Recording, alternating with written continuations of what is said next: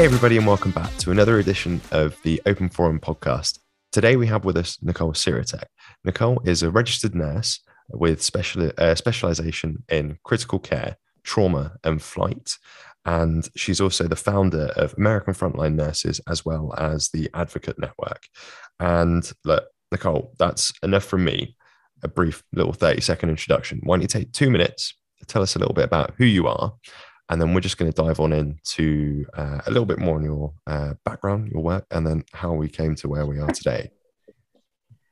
Okay, so like you said, my name is Nicole Sirotek. I'm a registered nurse. I've been a registered nurse for over a decade now, and my specialty is critical care trauma and flight. I've been a flight nurse for most of my career. Um, prior to that, it was critical care.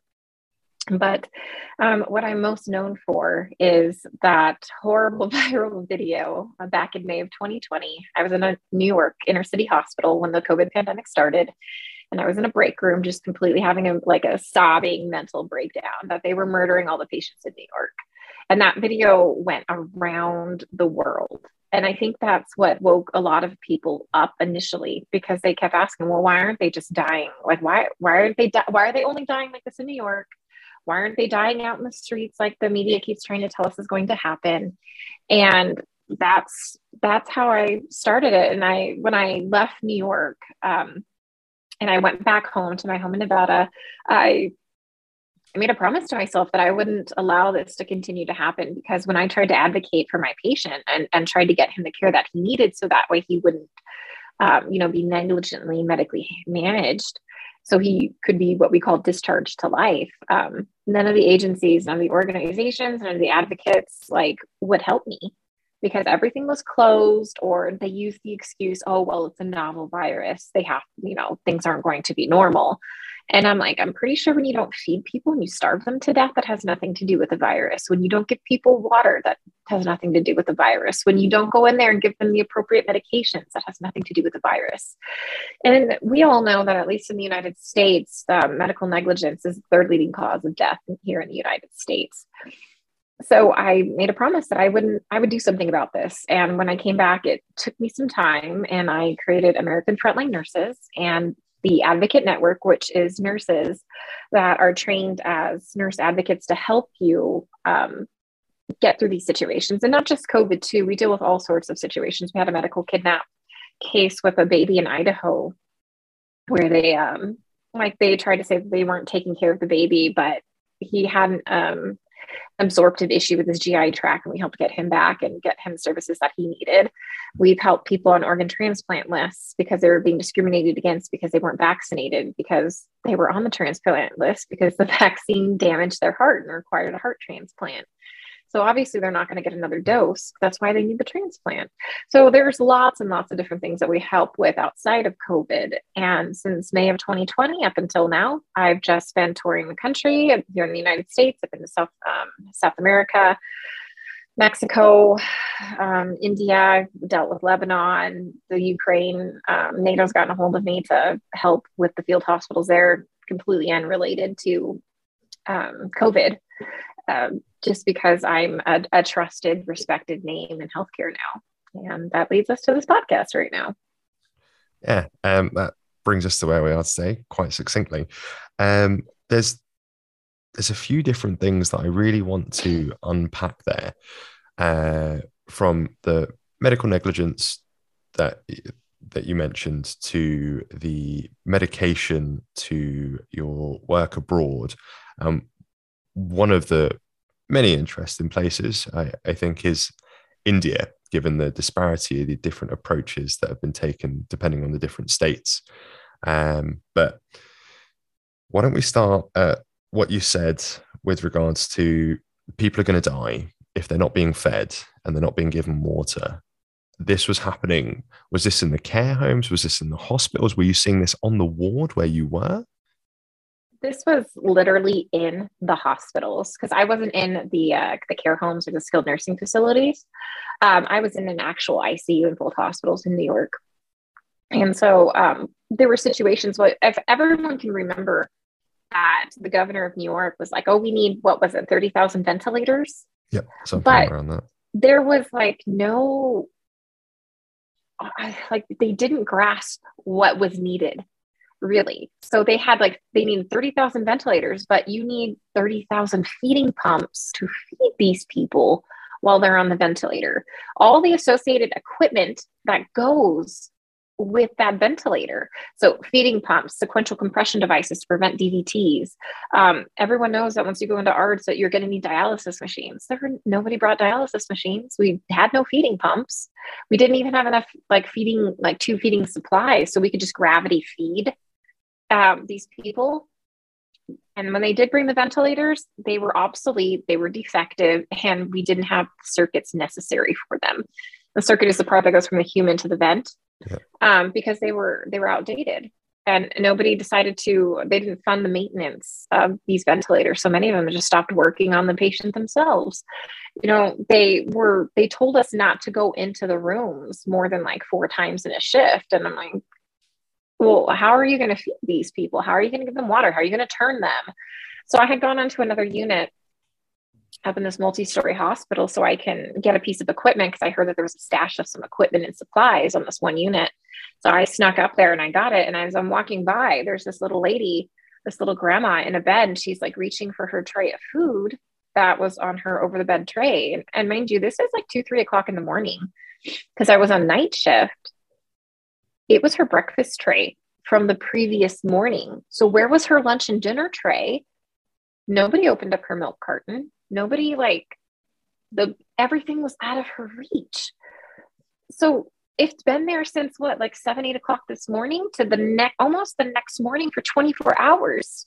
How was she not fed? Did nobody touch her? Like what's going on? Did anyone help her to the bathroom? It's it's all these things that you see um, another situation i was um, i was running down the hall to get another piece of like equipment or something like that. And this girl comes running out of the room and she's just crying and she's hysterical and she's like, he's dying, he's dying. And I'm like, okay, like let's go in there. And I'm like, go get help because these were office rooms like for paper pushers, like clerical staff that were turned into hospital rooms. So there was no code blue buttons. So I'm like, hey, go get help. And I go in there and the damn ventilator set at six breaths per minute, which is not compatible with life. And this is why he died. He didn't die of COVID. He died because they gave a nurse who wasn't a nurse, she had three semesters of nursing school, and they told her to manage a ventilator because the governor of New York gave emergency um, authorization for medical students and nursing students to work as full fledged nurses and doctors. So it, it was just pandemonium. Nobody understood what what was to be expected when they got there. Nobody had an expectation of what to do with the respiratory virus in a pandemic type situation, even though they technically have a pandemic plan. So it's just, it was just chaos after chaos. And that chaos was fed into the news and out into the world. And this is what made everyone think COVID was as bad as it was. I'm like, I didn't lose a single patient when I was in New York. I mean, maybe a patient I had died with another nurse, but at no time did I ever code my own patients because I was able to get them better.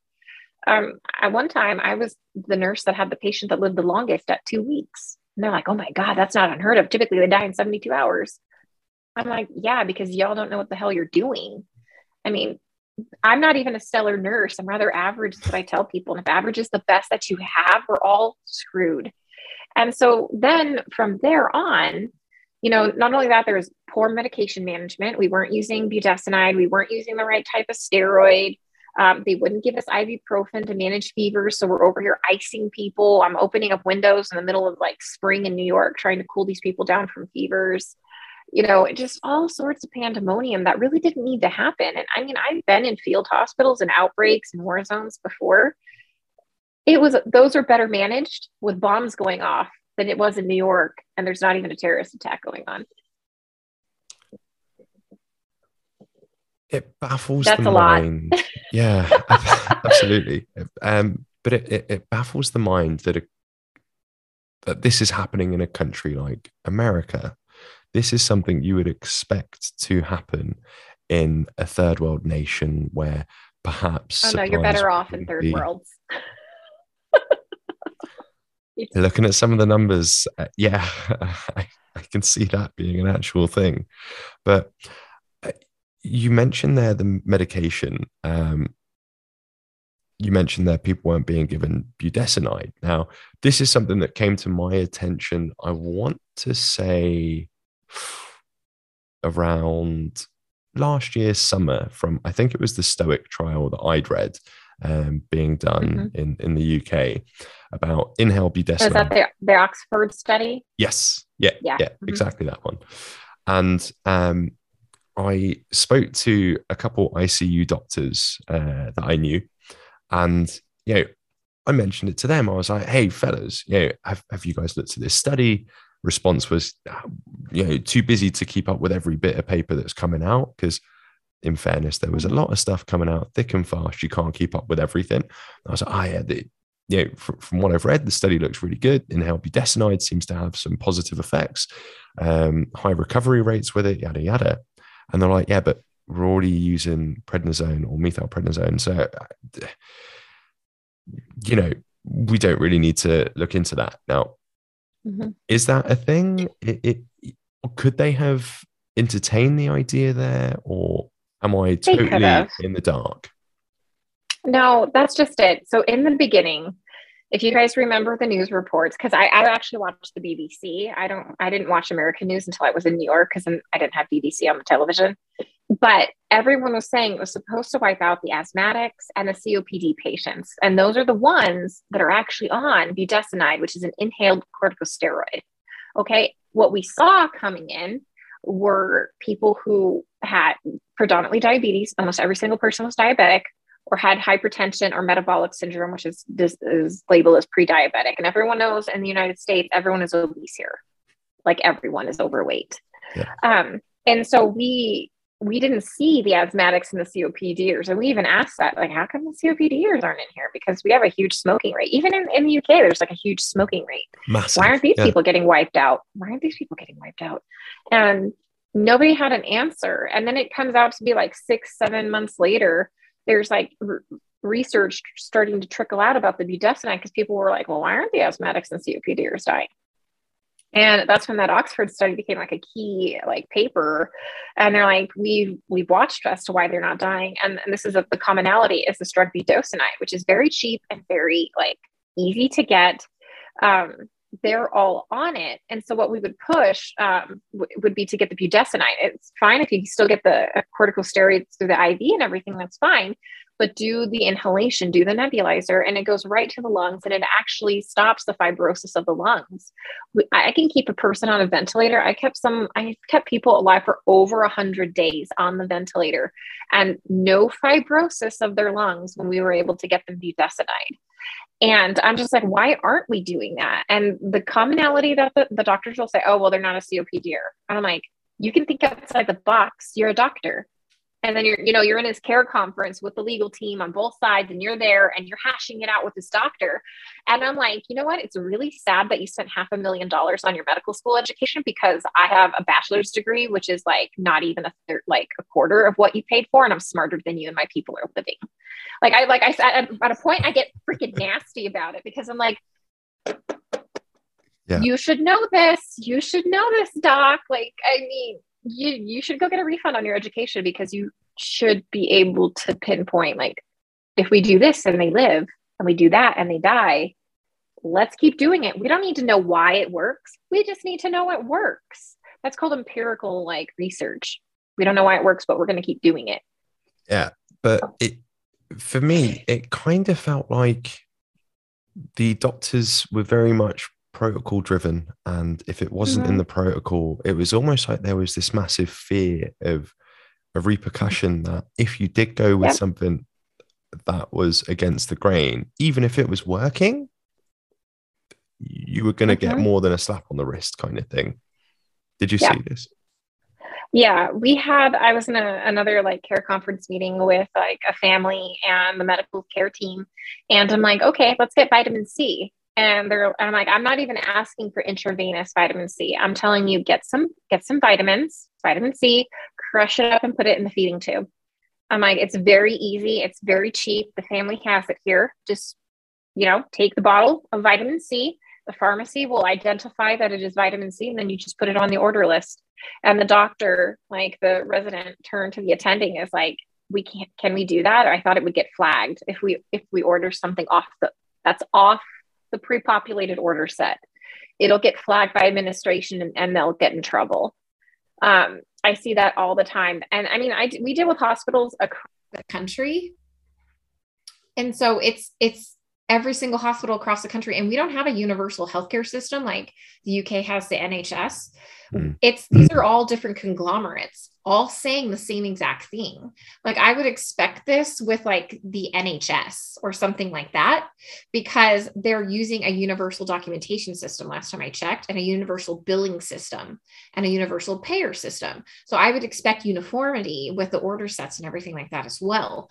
But no, these are all different hospital conglomerate systems with their own protocols, but the basic protocols that they're running are not saving people's lives. This is why you're seeing people die in the hospital and we're not dragging them and pulling them out of their homestead. It's because the protocols are killing people. That's another interesting point that you bring up there that we're not dragging people out of their homes. They are um, dying within the hospitals. And yet, again, if we roll back to the start of this pandemic, that's what we were being shown on the telly.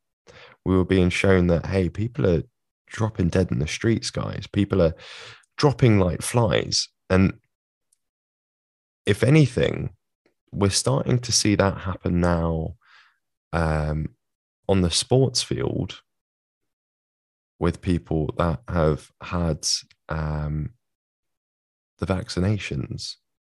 It's quite counterintuitive to think that, hold on a minute, the thing that's happening now, now that we have the thing that was supposed to save us, was the thing that was supposed to happen back when the disease was running rampant throughout society. How how can we marry those two things up and and come to some kind of logical conclusion as to what the hell has occurred here? Why is the thing that was supposed to be happening in 2020 happening now in 2022?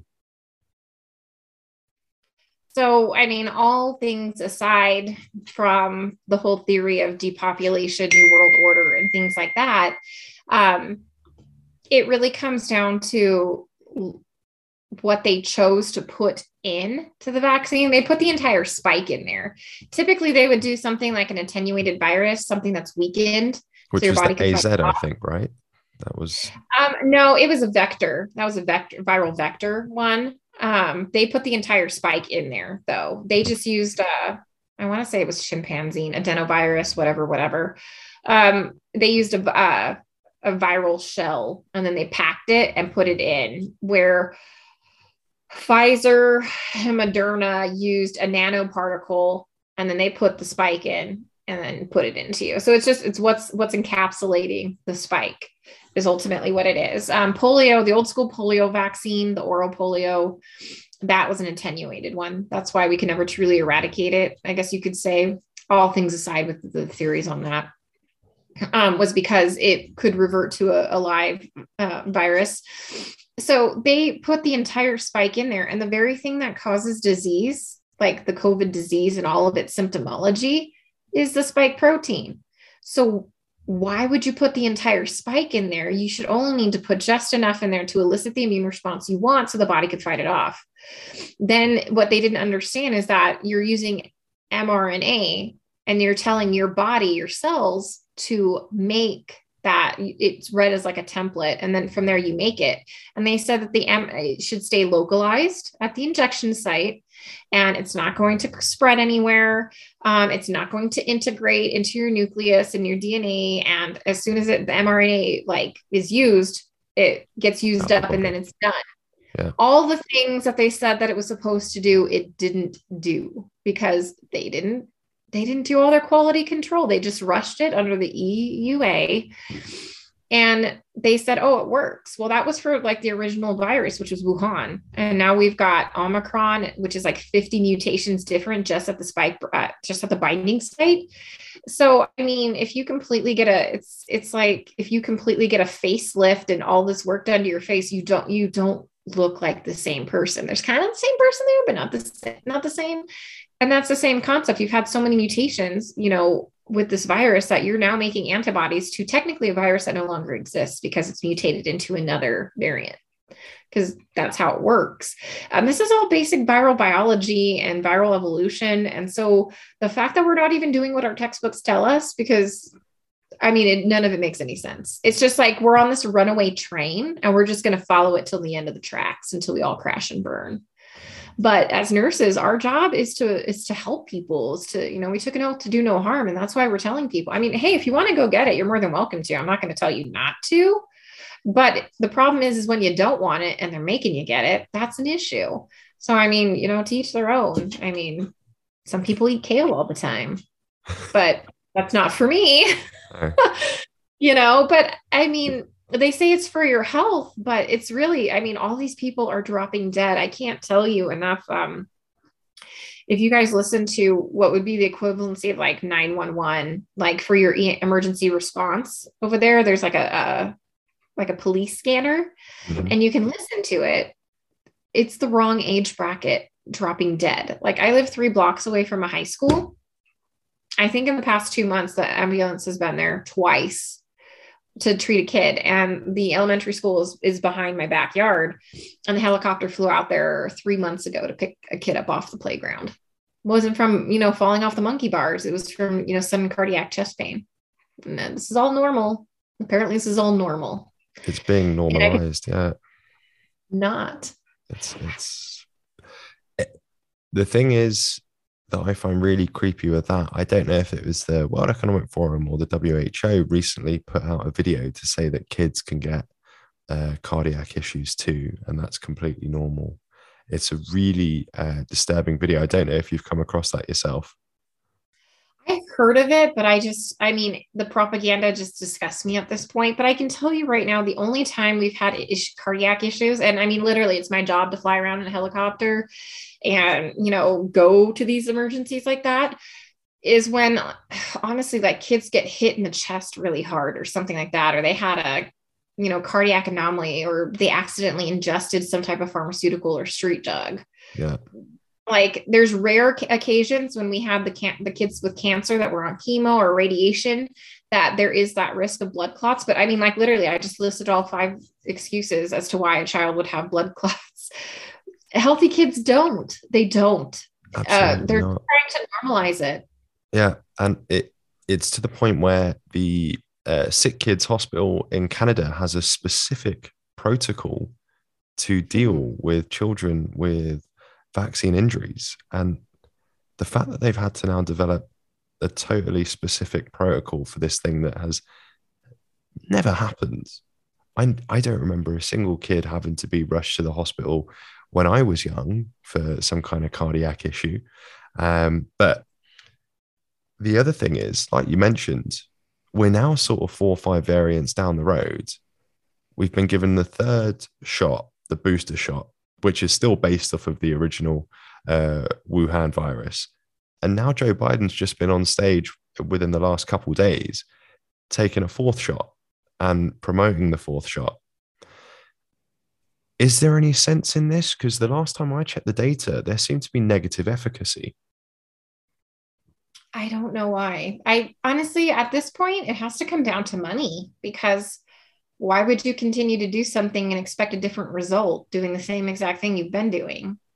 It doesn't, I mean, you can paint a wall with black paint. And if you keep painting it with black paint, it's always going to be black paint. It's never going to be blue paint. It's never going to be red paint. it's like, I don't get them. Honestly, I don't get it at all, other than the fact that, I mean, that they want to, they're somehow making money because Pfizer is being subsidized by the US taxpayers and then they're selling the doses. So now they're getting double paid.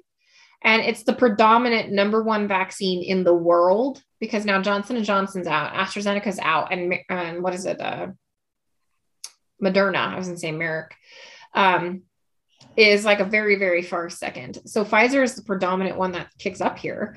And all the other vaccines in the clinical trials, if you go to clinicaltrials.gov, here in the United States, um, they're not being fast tracked through there. So I mean, it's like it's like a propaganda profit machine. It's going to cripple two or three generations.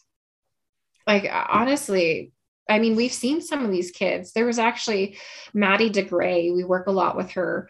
Um, she was in the Pfizer clinical trial for children. She was 12 and she is progressively becoming paralyzed. She has the use of her arms right now, but that's it, not even the use of her neck.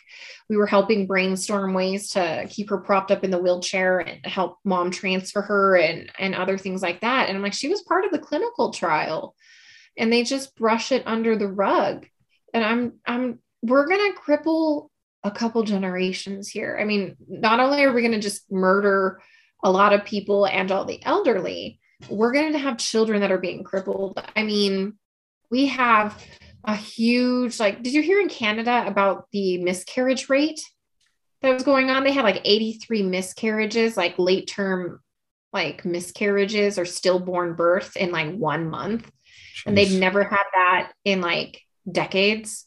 I mean, since honestly, since like records had, kind of thing. Yeah, since records. I mean, we they have a like a stillborn death rate more than they had in the pioneer days when there was no sanitation, no clean water, no hand soap. Nobody even knew what washing hands was. And I mean, and you look at that, I mean, these first world nations are being affected. But then, like, I, I mean, I was in India, like working in some of these slums, and they literally have body retrieval specialists that just go around and pick up dead bodies you know, people would drink the water out of the Ganges, and that is the most polluted water in the entire world. Mm. And those people were not dropping dead. I mean, I've been to South Africa, to Johannesburg, where if you're there to give birth to a baby and there's just no room, you just have, you just birth your baby on the floor, you know, and things like that. And I'm just like, you know, if you don't have your five, what's the equivalency of like a five dollar five dollar American copay to get into the hospital, they'll just turn you away. And I'm like, how are these countries doing better than the superpower? I'm like, none of this makes sense. I, I look at it this way if they're doing something and it works, we should be doing it too. I'm not going to ask questions. I'm just going to do it. Absolutely. Yeah. And I, I think that brings us nice and neatly onto India because in, I think it was last summer or, uh, yeah, I think it was last summer, India was dying right? All that you heard was India's on fire, everyone's dying there. And all of a sudden, that whole spiel dropped off. And there were some states, Uttar Pradesh being one of them, that was rolling out the, the Voldemort of drugs that it seems to be ivermectin, the he who shall not be named. And then some of the other states started using it as well and also started seeing some positive things. Now, you, yeah, fill us in, fill us in please. So what what happened there is that uh, I work with a lot of humanitarian groups, and they're like, "Hey, we've heard about the work that you're doing in Mexico, and because ivermectin is available um, in Mexico over the counter, over the counter, yeah, I've asked people yeah. to to try and bring it back for me. yeah.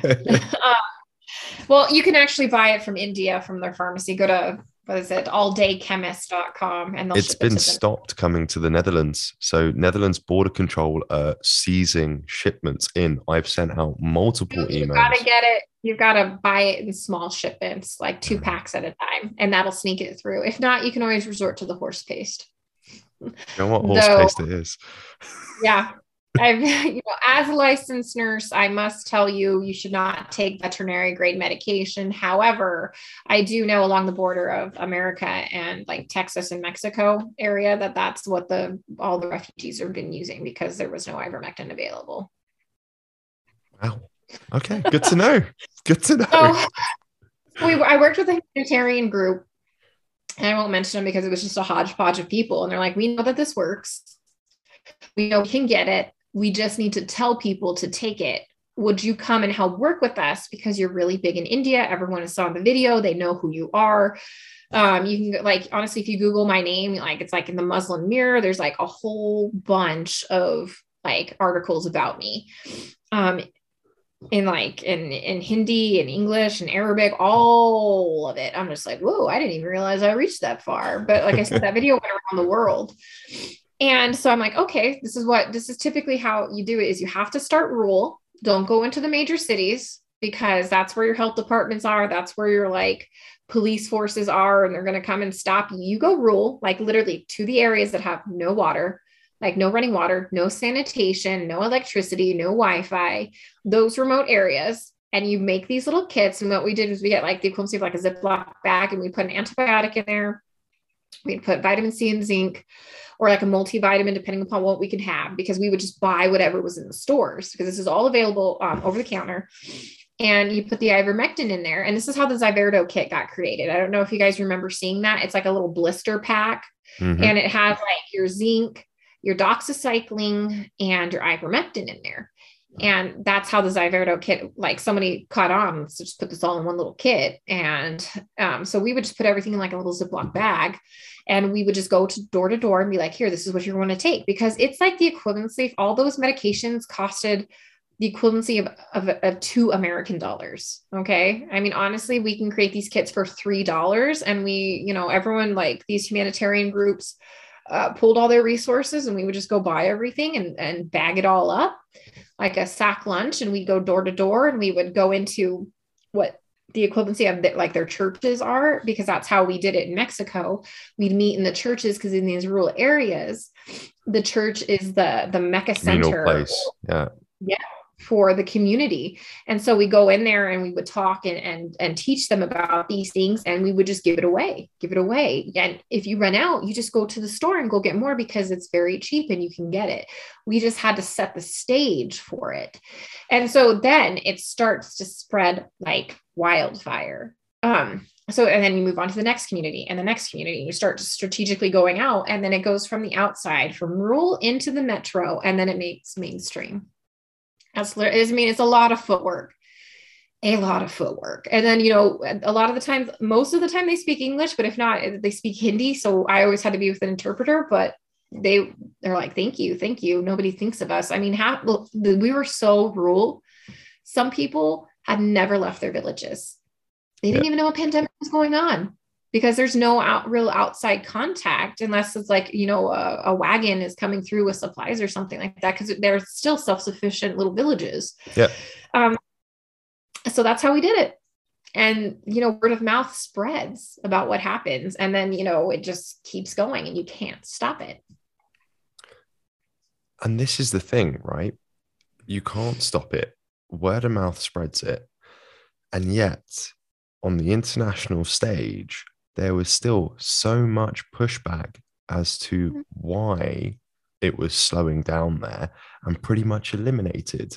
And if you said, oh, yeah, it's because they introduced ivermectin, that was just per chance that ivermectin was in the area. It had nothing to do with it being used. Yeah. Correlation does not equal causation. I'm like, well, you know, you can actually calculate Pearson's coefficient and figure this all out mathematically if you really wanted to. And I'm like, I don't have time to waste arguing with people who don't want to believe that it works. Mm. I'm going to go help these people save their lives. And when you see that they don't die and your family's over there dying, maybe you'll decide that what you want to do. Like, I'm not going to convince you anymore. Like, I can waste an hour trying to educate someone on that, or I can go in that hour, help 20, 30 more people. And so that's what you do because it's like, honestly, I always, it's kind of like, and I always think of it like this, like an atheist, they always come to Jesus at the last minute when they're dying. Like yeah, I've seen yeah, that yeah. so many times as a flight nurse. And I'm like, oh, okay. They'll Everyone try it. Finds God right at the end. Everyone finds ivermectin in a pinch when they need it. They come oh. to the horse med um, and stuff like that. So it's just really interesting to see. And I'm like, it's cheap, it's cost, like, it's so cost effective. The side effects are minimal. A lot of them know the drug anyway in India and especially Mexico because of the contaminated water system. And I'm like, it's not something weird and scary that, like, so completely left field that they have no familiarity with it. It's like taking the equivalency of an aspirin or a Tylenol or something like that. And we didn't even use like with the FLCCC protocol, there's all like all sorts of other things to add in there. No, hmm. basics vitamin C, zinc, steroid, ivermectin. That's typically like we didn't even use all the other stuff. And sometimes if all we had was ivermectin, that's what we would give them. And it still worked. It's just it's really interesting to see that I mean the word of mouth and that that grassroots movement of teaching these people all of these things it's slower than a media newscast like blasting out there that it doesn't work. And then then you have to start like this is what kind of what happened with Joe Rogan is that at first he had Dr. Uh, Pierre Kory on there, and then mm. a hmm. couple months later he catches COVID and he takes his horse meds, as everyone joked around. And then this like super famous like boxer gets vaccinated and almost dies in the hospital. So I mean, you can't stop it. And then that's where it goes back to the algorithms and the searches on the internet is like when you first search it, they'll put like right now, if you search up my name, it used to be the video. And then it wasn't the video. They put up, they put up um, my nursing license information because I'm um, on a committee with the state board of nursing and that went up to the top. And now the very top thing now when you search my name is being fact checked about remdesivir. So it's like they control the information highways and what people can see. And so this is why we just this is why it's always been I've been like this key player because people trust me because they saw like that what I, I it was true anguish trying to save this man's life because that's my job. Let me do my job. And this is why other countries have reached out to me. Can you come help instill confidence in what we're doing? And you know i have to be careful with that. So that way i'm not getting misused you know to do like sell something that isn't good for people. Mm. and so they can they can control the media and control that information highway faster than our grassroots movements can do anything. But grassroots movements don't stop on it like they don't follow trends they just keep going. It's just so slow. It's like watching like paint dry but it dries nonetheless. Yeah yeah yeah. It's it's its own kind of juggernaut in that it's an unstoppable movement. Once that boulder starts rolling down the hill no one's going to get in front of it. Once people genuinely see that it starts working which you know, evidently they did in india evidently they did in mexico evidently they have in Japan as well, despite that also being one where people tried to push back on and say, oh, it's nothing to do with that. And then you showed them the head of Tokyo uh, medical uh, agency endorsing ivermectin and saying, hey, yeah, you guys can prescribe ivermectin. Oh, yeah, but that doesn't mean that they're actually using it. No, no, of, of course not. The, the numbers dropped for fun. Mm-hmm. In the Philippines, they're like, get get the vaccine or take ivermectin. Those are your two options. Is what the president said. Everyone lined up for the line for ivermectin. he was like, I don't know, like colonial times and like British, and they're like, cake or death, cake or death, and everyone's lining up for cake. It's like injection or horse meds, injection or horse meds. And everyone's like, I'll take the horse meds. Give me the horse meds in spades, please. Absolutely. Um, but you mentioned that it's dirt cheap. You mentioned that even with the full the, the the pack of stuff that you had that wasn't even the full FLCCC protocol. It was the bare bones from what it needed to be. A couple of the vitamins and your ivermectin, and it was a couple dollars worth. Why?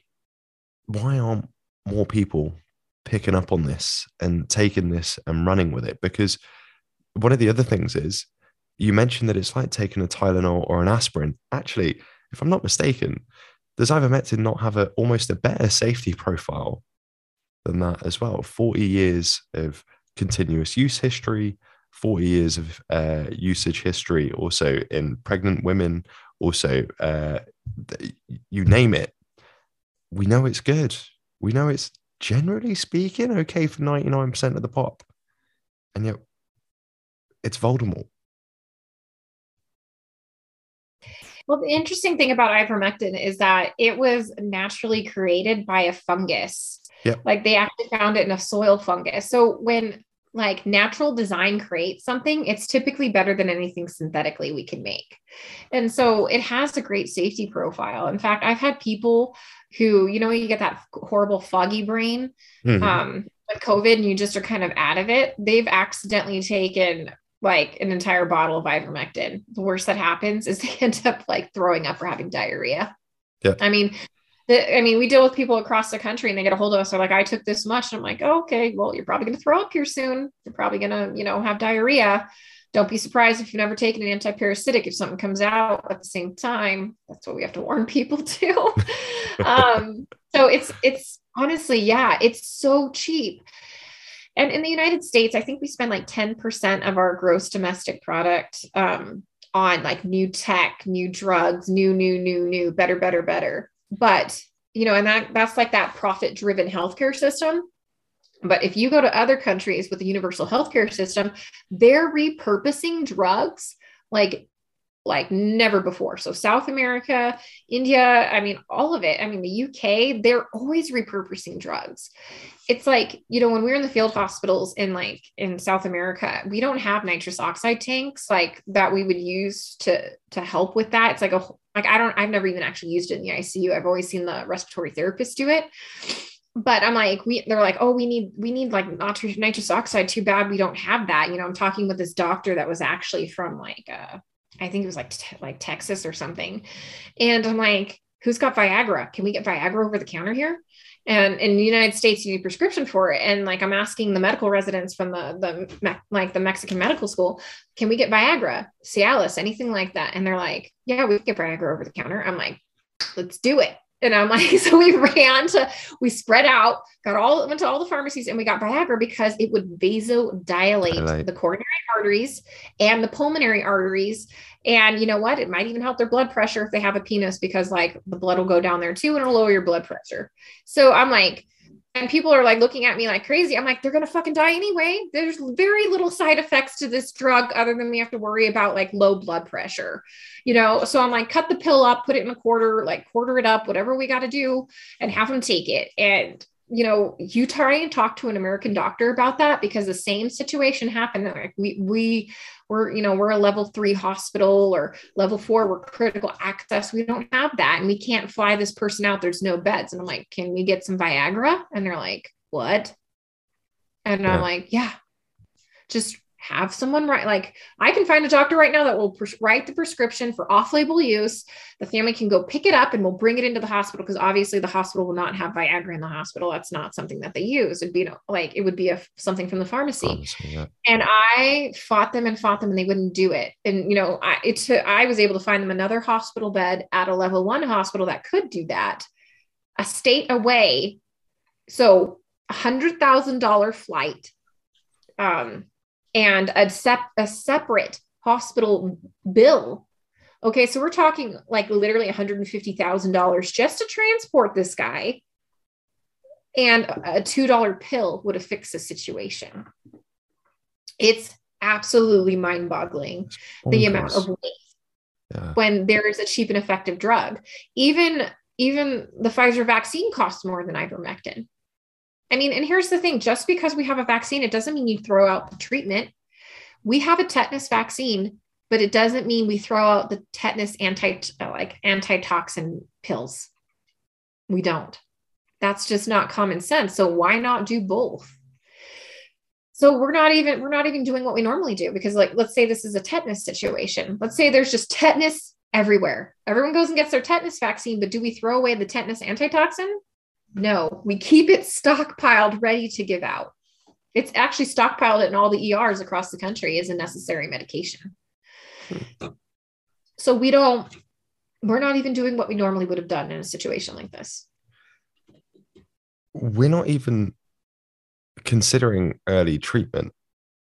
I mean, we're, we're two years into this, and only now with molnupiravir and I forget the name of the other one, are they even considering doing any kind of early treatment? And even then, it's um, restricted for who they're handing these pills out to. Two years in, it doesn't make sense. Like you say, no. if you've got the tetanus meds. this is just, it's all really madness, is what it is. So, in order to get emergency use authorization for any like fast track drug like that, there has to be no other options available. Sim- symptomatic treatment like antibiotics, Tylenol, blah, blah, blah. Steroids, that's symptomatic treatment, but nothing targeted for that illness. And so, as long as there's no early intervention, it warranted the EUA. And I'm like, okay, so we've killed all these people, whatever. It's FDA approved now. Can we get the early intervention? Still no early intervention because if there's early intervention, then they're not going to want the vaccine because it's not like one of the regular vaccines. And then on top of it, Pfizer's coming out with their own um, early intervention pills called uh, Pavlov or something like Ah, that. I can Paxilov or I was- something. yeah, I was I always want to say Pavlov or Paxil. Somewhere in between the two. Yeah. yeah, somewhere between those two. Um, so they can rush that drug with another EUA if there is once again no other effective early intervention treatment. this regulatory capture is a bit baffling, especially when you have senators that are calling this out. So obviously, um, most people listening to this are going to be familiar with the fact that you testified um, in a, hearing with uh, Senator Ron Johnson.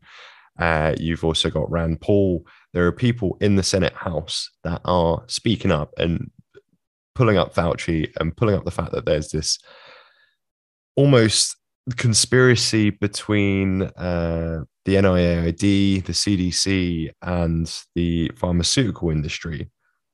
And yet nothing's being pushed through to stop it, right? Because you mentioned before that it was almost like the pharma reps were coming in and just repurposing drugs that they've had in trial before that they didn't manage to get to work for what they needed. You mentioned it already, remdesivir being a fantastic example of a drug that didn't work for what it was intended for, and also really didn't work for what they tried to use it for here. As to why it no one is listening, I have absolutely no clue other than the fact that a lot of people have to be getting paid off or incredibly scared that they're going to lose their jobs. Like, I mean, even onto the political level. I mean, why do why do politicians do what they do? They've been paid to do what they do by their lobbyists, or um, it will make them look bad to their constituents, so they may not get reelected. And I'm like, I'm pretty sure if you pull a DeSantis and you save thousands of lives, you're going to get reelected. So People are going to want to keep I- you about. they're going to want to keep you around, right? I mean, I'm I don't know if everyone over there knows about the stereotype of Florida, but Florida used to be like the armpit of the United States. Like there was always search up Florida man, just type into Oh, Google yes. Florida man. okay. And that was literally stereotype of Florida, other than like old people go there because the weather's Yeah. That those were the stereotypes of Florida. And now Florida is leading the United States in early intervention and saving lives and actually having their act together through this entire pandemic. And I'm like, Florida, really? Of all places, it's Florida? Well, that's good. You know, if you want to see where like a good place to live is, just look where everyone is leaving and where everyone is going to. I mean, they've actually, I think Florida picked up two electoral seats because so many people moved there. Jeez. Uh, yeah. Mhm. I mean, people are leaving New York and California because it's so bad there. I mean, with the the protocols and you know the vaccine mandates and passports and all sorts of weird stuff like that.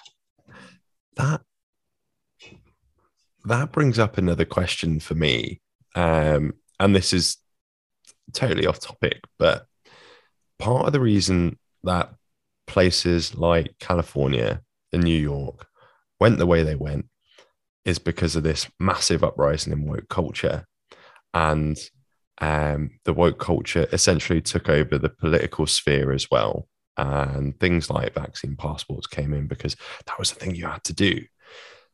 And if those people are then fleeing there and heading to Florida, and I'm not trying to paint everyone that's from New York or from California or from other places that have unfortunately um, had uh, their governors ruling with an iron fist, shall we say.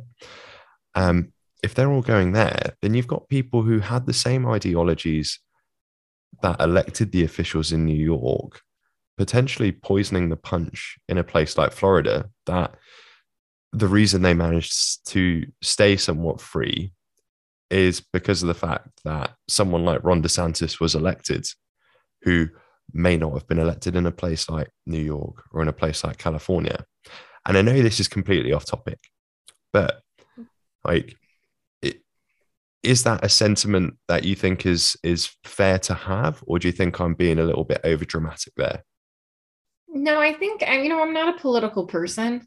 I just always wanted to help people, but I, I have noticed that. Like I live in Nevada, and if you look at the last election, there are only two blue spots on our map, and that is Reno and Vegas. And that's where everyone from California would move to. The rest, rural Nevada, is all all red, all Republican. But we are technically a blue state, like a Democratic state, because everyone from California moved to Reno and Nevada, uh, Reno and Vegas, and messed up our state.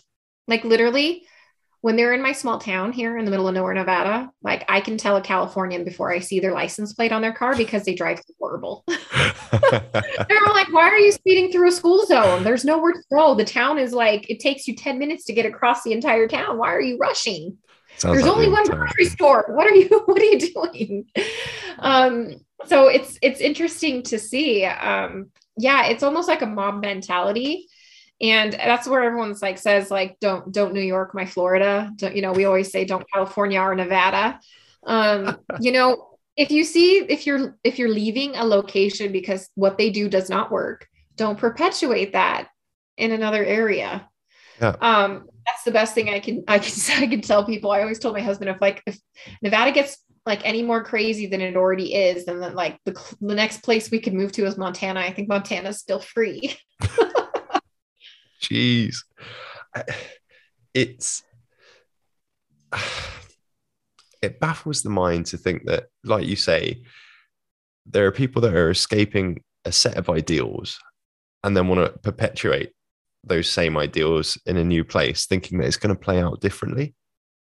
It's, yeah, like you mentioned earlier, trying to paint the wall blue with black paint and then trying to paint it red with black paint and then trying to paint it purple with black paint. It it's not going to get any different. Um, but bringing things back to that testimony that we mentioned earlier, um, you said something that for me um, was quite disturbing. But you are someone that has been in war zones, and yeah, you've seen things at the peak level of despair in, a way. And you compared the hospitals that you were working in to that kind of situation. Can you maybe outline for us very briefly what it was about those hospitals that that was so dire? So you've already mentioned there were patients that weren't necessarily being cared for, and um, patients that were being left for almost 24 hours with the same meal in front of them, who, as a result of you could postulate that they weren't being turned, they weren't being changed, and they weren't being checked up, possibly. What what was it then that that was so disturbing when you were working in the hospital that that was the comparison that your mind came to? Because it's not a comparison that someone makes lightly.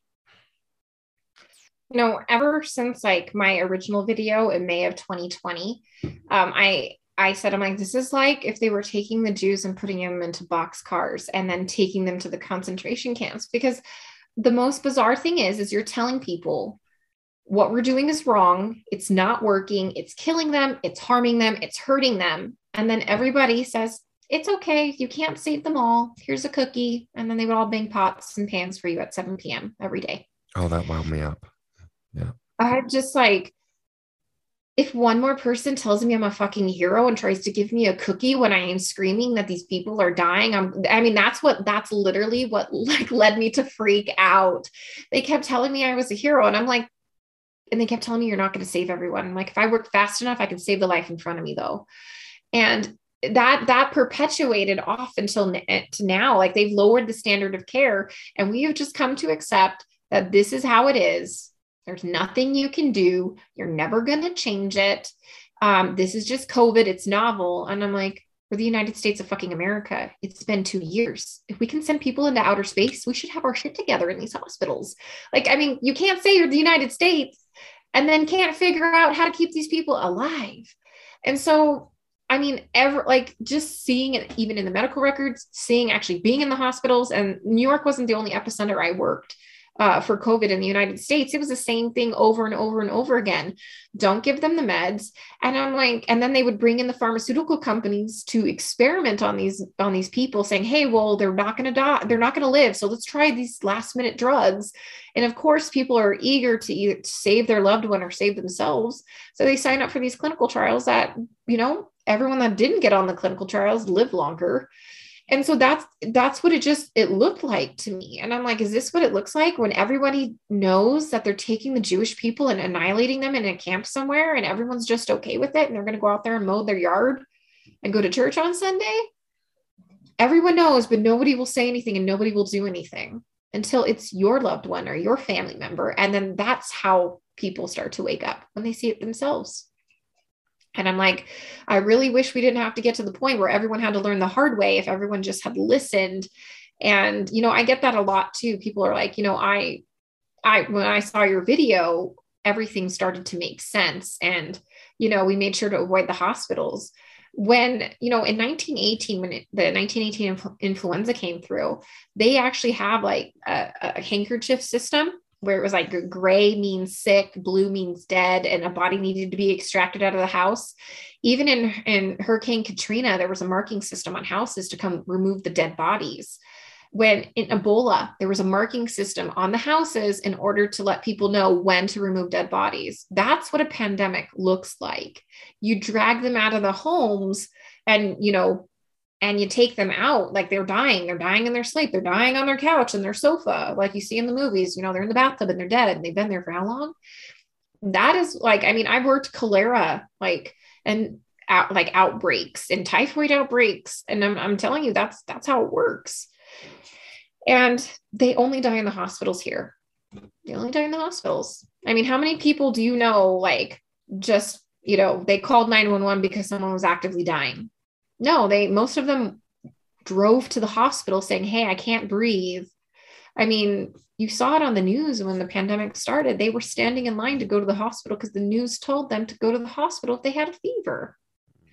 So, I mean, the little Hispanic lady that I, I took care of at the first hospital, her door to intubation time was 15 minutes. She, it even said in the medical record that the news told her to go to the hospital. She had a fever. She could breathe. Why did they intubate her in 15 minutes if the only thing she had was an elevated temperature? And I mean, this is the nonsense that we're seeing. I mean, now as the narrative's changed, I like, I'll literally be on the phone with like someone in the hospital and they're like, they keep telling me I'm going to need a ventilator. And I'm like, you just spoke to me for 30 minutes on a cell phone. People who can't breathe can't speak for 30 minutes straight on a cell phone to me and you know they'll just freak you out until you have a panic attack or something like that. And then they just like sedate you and intubate you. Or if you don't want to be intubated they try and get you out of the hospital. I'm like well they still need oxygen. They still have a bacterial secondary pneumonia you need to treat. I mean, we're not we're not thinking with our thinking caps anymore. And this is what's leading to that senseless death because once again, ask yourself how come they're only dying in the hospitals? I know I have a unique perspective from working in field medicine and trauma and in flight and all that kind of stuff, but we should all be asking the same question. Like, because on the news, remember, they were dying out in the street, mm. not dying out in the street. Uh, well, maybe from their clot shot, that maybe, but not from COVID. No, no, absolutely not. And what what would be your recommendation then of what you've seen for the approach for people to take? That one's pretty easy. So if you're overweight, start cutting out the processed foods because it's the inflammation in your body already that is going to set you up for risk. And really just clean up your diet. If it comes out of a box or a package, don't eat it and you'll find you'll lose a lot of weight that way. That will get you out of like metabolic syndrome or, you know, even off of a lot of your diabetes medications. And then from there, vitamin C, zinc, have some ivermectin ready. You know, honestly, half the time we never even need antibiotics if you know we use ivermectin for just about anything in my house like my husband used to think i was crazy for this and now whenever he feels a cold coming on and he, we don't test for anything the only time i've ever been tested was when i immediately came back from new york to my hometown He's like, I think I'm getting sick. Um, where's the ivermectin? Like, it's in the medicine cabinet. My daughter had RSV, and honestly, she kicked COVID faster than she kicked RSV. And uh, she was one at the time. And I'm like, so I gave her some ivermectin. She was better the next day. I mean, kids got chicken pox, give them some ivermectin. Worst case scenario, it does nothing. I mean, mm. so have your medication ready because what's going to happen is like, you know, in the Netherlands, they're not going to let it come into the country. Um, so get your meds and just keep them stockpiled. I mean, we have antibiotics, we have steroids, we have all the things that we could possibly need because when does stuff happen? Typically on the weekends at night. And it's a $7,000 ER bill if I, you know, have to go take a kid to the ER when we have the meds there. So just honestly eat well, get some exercise, and have your meds ready. I let that is literally as simple and easy as it is. Um, I've treated my entire family with ivermectin. Nobody's been in the hospital. I mean, we've come pretty close. Two of them were almost hospitalized because I was out of the country when they got sick, and nobody was going to tell me they were sick.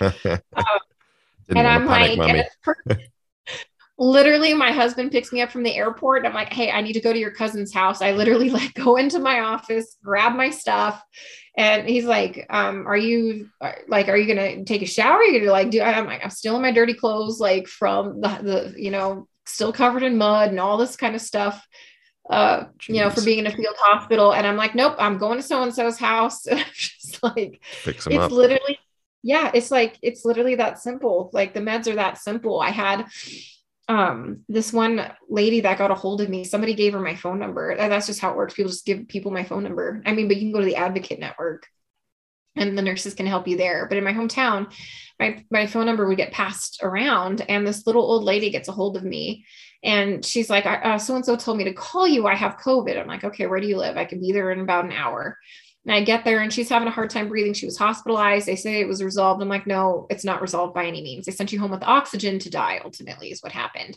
She was telling me the story about how her son, who was in his 40s, died. They gave him room remdesivir. And I'm like, of course. And uh, you know, we give her that. Um, I get her, I get a hold of a doc, one of the doctors that I work with that's licensed in our state. And I'm like, we get all the medications like filled for her. Um, we bring her all the supplements and stuff that she needs. And she's like, why didn't, why didn't they give this to my son? And I'm like, I don't know, but we can save you because if she died, um, there was no one to take care of the, the her dead son's children. They would have gone into foster care. And so she got a hold of me, I think like a month ago, and, and showed up at my door and said with the two little kids and said, Thank you. Like the kids are back with me now uh, because they were staying with a relative. She literally could not keep like she couldn't speak more than four words at a time. And I'm like, and that's the type of work that we do. These people matter to somebody. They matter to somebody. They don't matter to the wealthy elites or the pharmaceutical companies or the, you know, all those fancy people in the NIH and the, and the WHO who all get to go home to their nice, beautiful houses and never have to worry about food scarcity or not being able to pay their bills. You know, these are the people that we help, and that's what we're going to keep doing. But I mean, honestly, that's I, I don't know why they don't do early intervention. I don't. Uh, um, it's heartbreaking to to hear, but very lovely that she's still able to to look after them. So, hats off to you guys and the work that you're doing. And that brings me nicely into the last question of uh, American Frontline Nurses and the Advocate Network. You've already spoken about what the Advocate Network does in terms of um, helping patients uh, to receive the right treatment and get to the right places that they need to be. What is it that you're doing with your work with uh, the frontline nurses? What is it you guys are doing there? And how can people find out more? Um, so you can go to our website, American frontlinenurses.com. Don't use the word America as it goes to a weird scam site. Oh. Um, so yeah, so many people are trying to like scam off of us because of like the traffic and so many people come to us for help.